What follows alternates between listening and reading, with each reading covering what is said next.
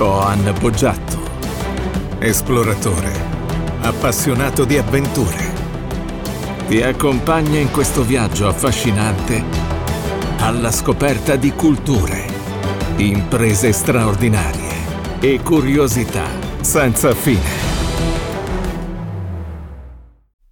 Che stress! Quante volte abbiamo sentito dire da parte di una persona o siamo stati noi a dire questa frase nella nostra esistenza? Probabilmente tanti, tantissime volte. Che stress, quanto è stressante questo, oh, oh sono troppo stressato, quella persona mi stressa, boom boom boom boom boom boom boom boom boom. Ma questo stress, che cos'è? Prima di vedere i tre pilastri con i quali noi possiamo gestire non lo stress, perché non è la parola giusta, dobbiamo capire da dove arriva tutto questo? Nella descrizione di questa puntata di oggi trovi l'articolo del nostro blog Espandere dove puoi leggere in maniera molto approfondita e precisa il fatto che lo stress non è mai esistito. È una parola inventata a fronte di ricerche scientifiche sbagliate che hanno originato dal 1956 in poi un'enorme disgrazia. Quindi leggi attentamente l'articolo nella descrizione dove spiego in maniera chiara, lucida e documentata che lo stress è stato inventato e poi eh, diciamo reso eh, gradito a tutte le persone, alla società e alla nostra cultura da un libro uscito nel 1956 e poi da lì in poi nessuno si è poi mai più fatto la domanda del ma che cos'è lo stress? Ma esiste veramente? Ma non è che per caso e così via? Allora, ovviamente eh, per ascoltarmi adesso devi dare l'assunto che hai, di aver già letto l'articolo, che hai visto che scientificamente lo stress non esiste, che è stato inventato e che hanno cavalcato in maniera importante per fare in modo che nascesse e nascessero nuove generazioni stressate. e, come ho scritto nell'articolo, i miei nonni non avevano tempo di stressarsi perché avevano da lavorare. Questa frase ce la dobbiamo ben, ben mettere chiara in testa i miei nonni non avevano tempo di stressarsi perché dovevano lavorare. Che cos'è lo stress allora? Che cosa significa? E beh, cambiamo la parola stress con disattenzione, stanchezza, errori, malcomportamento. Se io mi tiro un ferro da stiro sul piede e me lo distruggo, le ossa vanno in piccoli frammenti, un dolore bestiale, i piedi gonfia, non è stress. Mi sono fatto male, è un dolore fisico. Il corpo deve recuperare, non c'è nessun stress. Se ho mangiato come un maiale a mezzanotte e poi vado a dormire e non riesco a dormire, non è stress. Hai mangiato come un maiale e sei andato a dormire. Se domani mattina mi alzo e comincio a pensare che vita di merda, che vita di merda, non è stress. Stai usando le parole sbagliate. Punto a capo. Vediamo quindi quali sono i tre elementi fondamentali per evitare di danneggiare il nostro corpo, di stancarci, di ridurre l'energia e di costruire una vita che non è quella che vogliamo vivere noi, tutto tranne che lo stress. Sono tre pilastri fondamentali. Il primo è ciò che noi pronunciamo e scriviamo. Le parole che noi usiamo per parlare e per scrivere sono le stesse che provengono da dentro di noi. Ma Dentro di noi noi non possiamo controllare quello che pensiamo, è impossibile. Abbiamo una pletora di pensieri, una camionata di pensieri, una camionata che non possiamo controllare. E di conseguenza l'idea di poter controllare i nostri pensieri, adesso questo lo penso, eh, ma questo non lo penso, ma già quando hai detto questo non lo penso, l'hai già pensato. Allora dici, oddio, ho pensato quello che non dovevo pensare, non voglio pensare quello che non voglio pensare, ma non volendo pensare quello che non vuoi pensare, l'hai pensato due volte. E allora inneschi la tecnica di meditazione 375 del maestro Fuffa Fresh di Pinala in India, che ti dice evita di pensare e fai la meditazione, svuota la mente. E quando cerchi di svuotare la mente e ti metti a meditare, ti addormenti. Dici come mai mi sono addormentato? Ma puoi sicuramente fare attenzione a quello che scrivi. Puoi sicuramente fare attenzione a quello che dici. Questo sì. Certo, sono lì che sto per scrivere su WhatsApp e mi fermo un attimo. Magari, ecco, forse quella roba non dovrei scriverla, ecco, giusto per dire. Allora, prima di aprire bocca, ricordati di aver innestato la spina nel cervello. E se non hai niente di interessante da dire, stai zitto, che è la cosa più bella che puoi fare nella vita. Adesso lo dico, qui lo dico e qui lo nego, la maggior parte delle persone farebbero un favore esistenziale al pianeta, altro che eh, il, il, peggioramento climatico e tutto il resto, a, fa- a stare zitti, a non dire niente. Ora, se ti scappa di dire qualcosa che ti rendi conto che avresti fatto bene a non dire perché non ha significato, non è vuoto, inadatto, vabbè, puoi sempre recuperare, avrai una frase successiva. Però ecco, lo scritto e la parola sono assolutamente controllabili.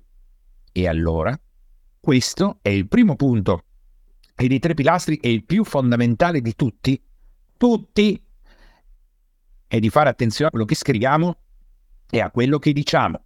Se apriamo bocca per lamentarci, sarebbe meglio che stessimo zitti.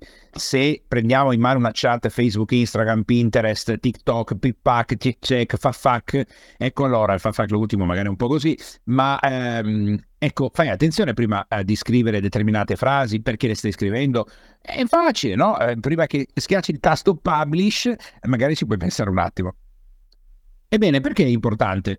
Perché se noi pronunciamo le parole sbagliate e scriviamo le parole sbagliate, la nostra vita andrà inevitabilmente in errore. Quindi la persona tira sul telefono, lo smartphone e chiama, oggi no, non so se, se, lo sai, ma la generazione Z alfa, anche se l'alfa è piccolina, però ha il timore di telefonare, ha la paura di prendere in mano il telefono, del confronto, pensa, pensa che disgrazia i social media. Ma le generazioni di prima, millennial, soprattutto Z e, e, e baby boomer, tiri sul telefono e chiami qualcuno. Ah, oggi sai che giornata del cavolo, bla bla, perché mi sono alzato, credo che... E poi comunque chissà se ce la farò... Eh, la la la, non farlo. Non farlo. Non farlo. Piuttosto chiama un amico e chiedi, mi aiuti a risolvere questa cosa? Meglio. Meglio. Molto meglio. Chiedi aiuto. Parla di cose belle. Se tu chiedi aiuto, andiamo già meglio.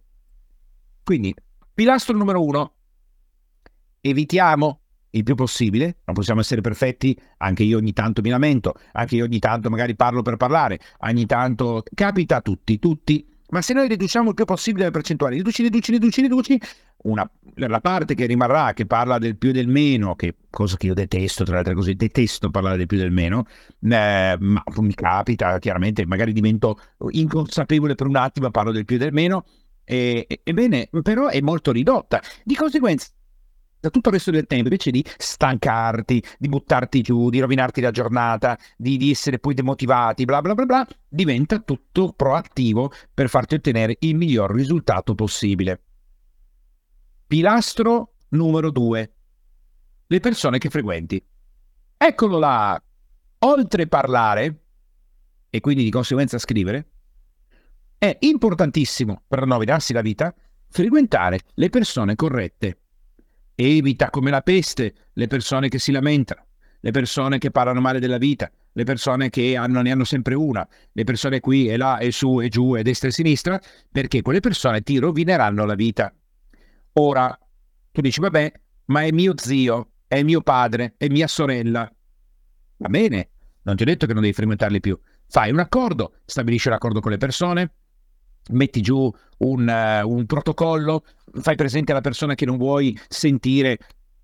Eh, sai, la Pina che viveva al terzo piano è mancata proprio ieri, poverina, aveva solo 72 anni, fino a ieri sembrava che fosse in forma. Ma va, brodo, va, ma parla di qualcos'altro. Ma vai a parlare a qualcun altro di chi è morto, gli annunci mortuari, le disgrazie, ma cosa me ne frega? Ma lasciamo perdere, ma per cortesia. Oppure, senti, guarda, io ho piacere di frequentarti, semplicemente non ho voglia di parlare dei morti del condominio. I morti sono morti e lasciali dove stanno. Ecco, se tu stabilisci un accordo con la persona, eh, quando una persona cade glielo puoi ricordare. Perché sai, se tu a tua zia l'hai detto, e quando zia comincia con eh, il commentatore Giarburrasca del quinto piano, no, eh, zia, e eh no, di nuovo, eh. No, volevo dire che il commendatore, che ha avuto una vita bellissima, quando è mancato ha lasciato il Mercedes in regalo ai suoi nipoti. Ah, ah, ah ok, andiamo già meglio. La zia ha fatto così il, il, la rovesciata all'incrocio dei pali. Quindi tutti possiamo sbagliare, ma tu puoi stabilire un accordo. Se l'accordo però viene rigettato, la persona ti dice no, non me ne frega niente, io voglio parlare dei morti, voglio parlare dei necrologi, voglio parlare de- della signora, la signora Gianfranchina del terzo piano. Ecco allora eh, forse magari sono proprio persone che, diciamo così, è eh, proprio fra me e te, magari non dovresti frequentare, perché le persone che stanno intorno a te, se le frequenti, devono essere persone proattive, positive, motivanti, potenzianti per la maggior parte del tempo, perché se non lo sono, ti rovinano la vita. E se mai ti viene in testa di pensare, eh, mi sembrava di essere un po' stressato, allora se proprio vuoi usare questa parola inventata, mh, priva di fondamento scientifico e così via, allora eh, usala pure e chiediti, non è che per caso sto frequentando qualcuno che proprio proprio tanto bene non va e che beh scopri, guarda lì che hai scoperto la zia Pina e, e, e, e ragioni che forse forse tanto tanto non va bene. Bene, questo è il secondo pilastro, quindi il primo, fai attenzione a quello che scrivi, fai attenzione di quello di, di quando parli e così via. Numero due, fai attenzione a chi frequenti, fai attenzione alle persone che frequentano, di cosa parlano, cosa dicono e come si comportano, perché sono due punti strafondamentali. Arriva il terzo, il terzo che la maggior parte delle persone non vorrebbe toccare, non vorrebbe neanche che fosse citato, e parliamo dell'ingurgitare. Dice, ma cosa vuol dire? Vuol dire mangiare? No, no, ingurgitare. E non solo, ma mettere dentro il nostro corpo. Cosa vuol dire? Ragioniamo un attimo vuol dire che devo fare attenzione a quello che mangio. Eh, ti, ti, pare? Se ti, ti, vai a scofanare le, la, la, pasta con le sarde a mezzanotte e al mattino ti alzi a colazione e fai oh, solo un caffè cornetto, è chiaro che il tuo corpo è rovinato. Pensa a tutte le persone che purtroppo si alzano al mattino e la colazione la fanno con una tazza di caffè al bar, la rovina della loro esistenza e non lo sanno chiaramente eh, non lo sanno. E poi però ci mettono magari una bustina di zucchero bianco, raffinato, così giusto per rovinarsi la giornata. Ma non lo sanno, le persone che lo fanno non lo sanno perché tu stai ascoltando, e io che lo so, non è che non lo puoi fare mai nella tua vita, però non ti, non ti lamentare se poi dopo esserti mangiato a mezzanotte la pasta con le sarde alle 8 ti prendi un caffè con lo zucchero bianco, alle 10 parli con i colleghi d'ufficio che eh, sai il capo perché io non vorrei fare quel lavoro, perché io volevo realizzarmi, pensavo di dare un contributo alla vita, vai a lavorare che ti fa bene, ma detto questo, eh, ovviamente sto scherzando perché è chiaro che devo dare un contributo alla vita, ma di solito quando queste discussioni si fanno alla macchinetta del caffè non hai di fronte una persona che ha preso grandi decisioni nella vita, perché se avesse preso decisioni nella vita non sarebbe lì a lamentarsi e andrebbe a fare un lavoro che dà significato all'esistenza. Ma detto questo, e poi alle 11 e mezza ti metti davanti al computer scrivendo delle chat con scritto che schifo, il lavoro che faccio non mi piace, bla bla bla, beh, ammazza, non è che uno è stressato, arrivi alle 2 del pomeriggio, che praticamente sono passati 10 anni della tua vita, ti sono proprio passati tutti di fronte. Se tu lo sai, sai che prendere il caffè con lo zucchero raffinato ti fa male, sai che parlare con quelle persone ti fa male e incredibilmente stai già meglio, perché lo sai, perché sai quello che stai facendo. Questo non vuol dire che ti eviterai di rifarlo nei prossimi giorni, però almeno lo sai. Quindi quello che ingurgitiamo sono le serie televisive, lo smartphone, i film, il cibo, l'alcol, le sigarette e così via. È tutto quello che noi andiamo ad ingurgitare, cioè portiamo dentro di noi. E allora portandolo dentro di noi, ciò che noi abbiamo ingurgitato fiorisce. O ci fa sfiorire. Se noi ingurgitiamo carne che viene, viene prodotta in allevamenti con gli antibiotici, con gli ormoni, e tu ti mangi, ti, ti vai a mangiare questo, questo, questa enorme bistecca con chili di maionese innaffiati da Coca-Cola, è chiaro che poi il tuo corpo dice scusa, eh, forse mi sento un po' stanchino, non è che è stressato, è solo stanco. Visto che poi non ti muovi, non fai sport e passi il tempo davanti al computer, presto passeranno il tempo le persone dentro l'Apple Vision Pro e non ci saranno più. Ma no problem, perché se qualcuno ti viene a parlare, l'Apple Vision Pro ti toglie dall'immersione e ti fa apparire nella nebbia del tuo visore la persona che ti sta parlando e da parte tua si vedono gli occhi nel visore. Orribile, orrendo orrendo, sembra un film dell'incubo, non vuol dire che non si debba usare, eh? ma bisogna vedere poi cosa se ne faranno le persone, leggi cosa è successo con gli smartphone. Ma comunque detto questo, questi sono i tre pilastri, i tre pilastri sono eh, come tu scrivi e come tu parli, e questo è uno, quali persone frequenti, due, che cosa ingurgiti dentro di te. È chiaro che se io, ad esempio, vado a fare un ritiro e mi immergo nella natura, quindi quello che ingurgito dentro di me è l'ambiente naturale con gli uccellini che cinguettano. E da mangiare ho solo carotine tritate e tofu. Ma io penso che vorrei essere a Milano a mangiare in qualche ristorante particolare. Vorrei scofanarmi una pizza. Mi lamento del fatto che sono in questo ritiro. Insieme a, me ci sono altre persone che si stanno lamentando del ritiro perché non vorrebbero mangiare le carotine tritate. E sai cosa succede? Che di nuovo sei stanco, non ce la fai più e quando tornerai a casa a Milano non ti mangerai solo una pizza, te ne mangerai dieci perché sarai rovinato, perché non è quello che volevi fare, perché non era il tuo percorso e così via perché hai sbagliato magari le persone che frequenti, hai sbagliato quello che dici o quello che scrivi. Ora, questi tre pilastri possono essere tutti perfetti? Possiamo diventare degli automi pilotati dall'intelligenza artificiale che parlano bene, scrivono bene, mangiano bene, frequentano solo persone eccellenti? Zero. Fisso, niente ma non esiste proprio. Ma quando? Ma dove? Questo è il problema che io ho avuto per tanti anni, proprio un problema profondo, di fare i perfettini. Che se su 100 giorni all'anno hai mangiato male due, è una disgrazia. E allora il passo successivo, e attenzione che questo è un extra e un plus della puntata di oggi, è il ma mandiamo tutto a rotoli, ma alla fine cosa me ne frega? Tanto dovevo fare 100 giorni, ne ho fatti 98, ne ho sbagliati due e allora... Solo che quando diciamo e allora, il corpo svacca completamente.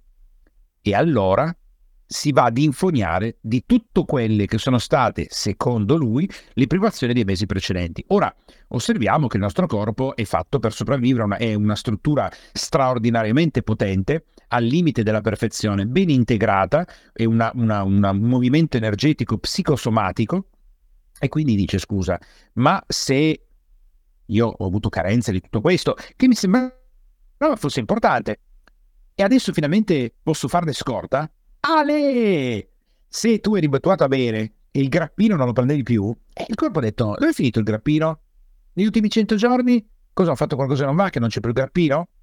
Quando torna il momento di poter avere il grappino, Ale! 600 giorni di grappino, per poi farne altri 100 di assinenza.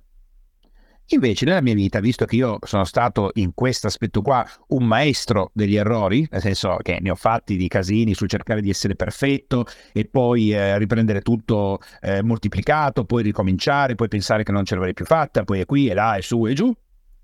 Nella vita ho imparato invece che esistono le statistiche inteso a un certo dato l'esame di statistica, economia e commercio, mm, ma tantissimi anni fa, mm, ma non è questo tanto il fatto.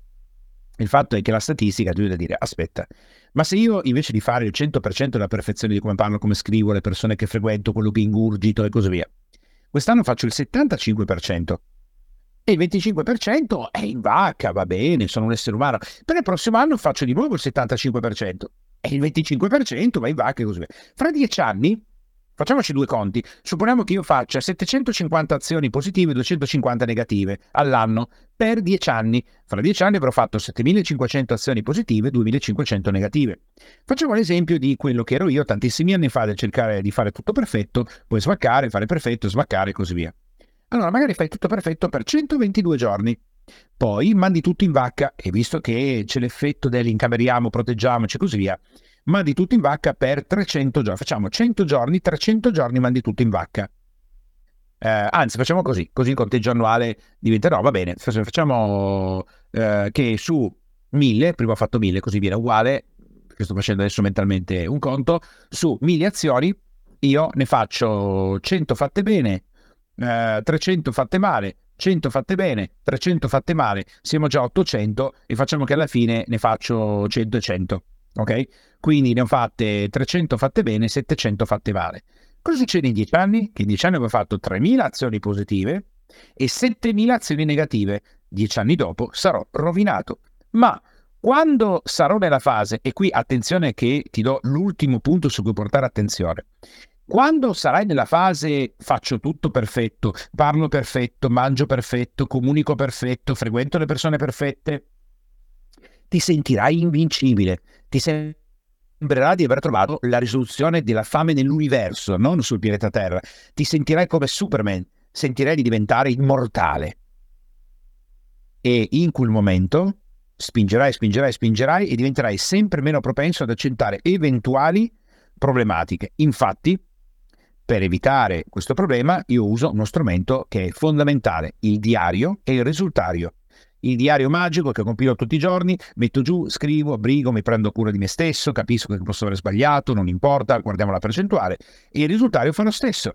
Il risultario significa che io tutti i giorni mi sono detto che avrei scritto bene, parlato bene, oggi ho sbagliato. Bene, metto una X, però domani l'ho fatto bene, poi metto un X altro giorno male, poi due giorni bene, poi uno male, così via. E chiudo il primo mese. Il risultario ci aiuta ad essere oggettivi.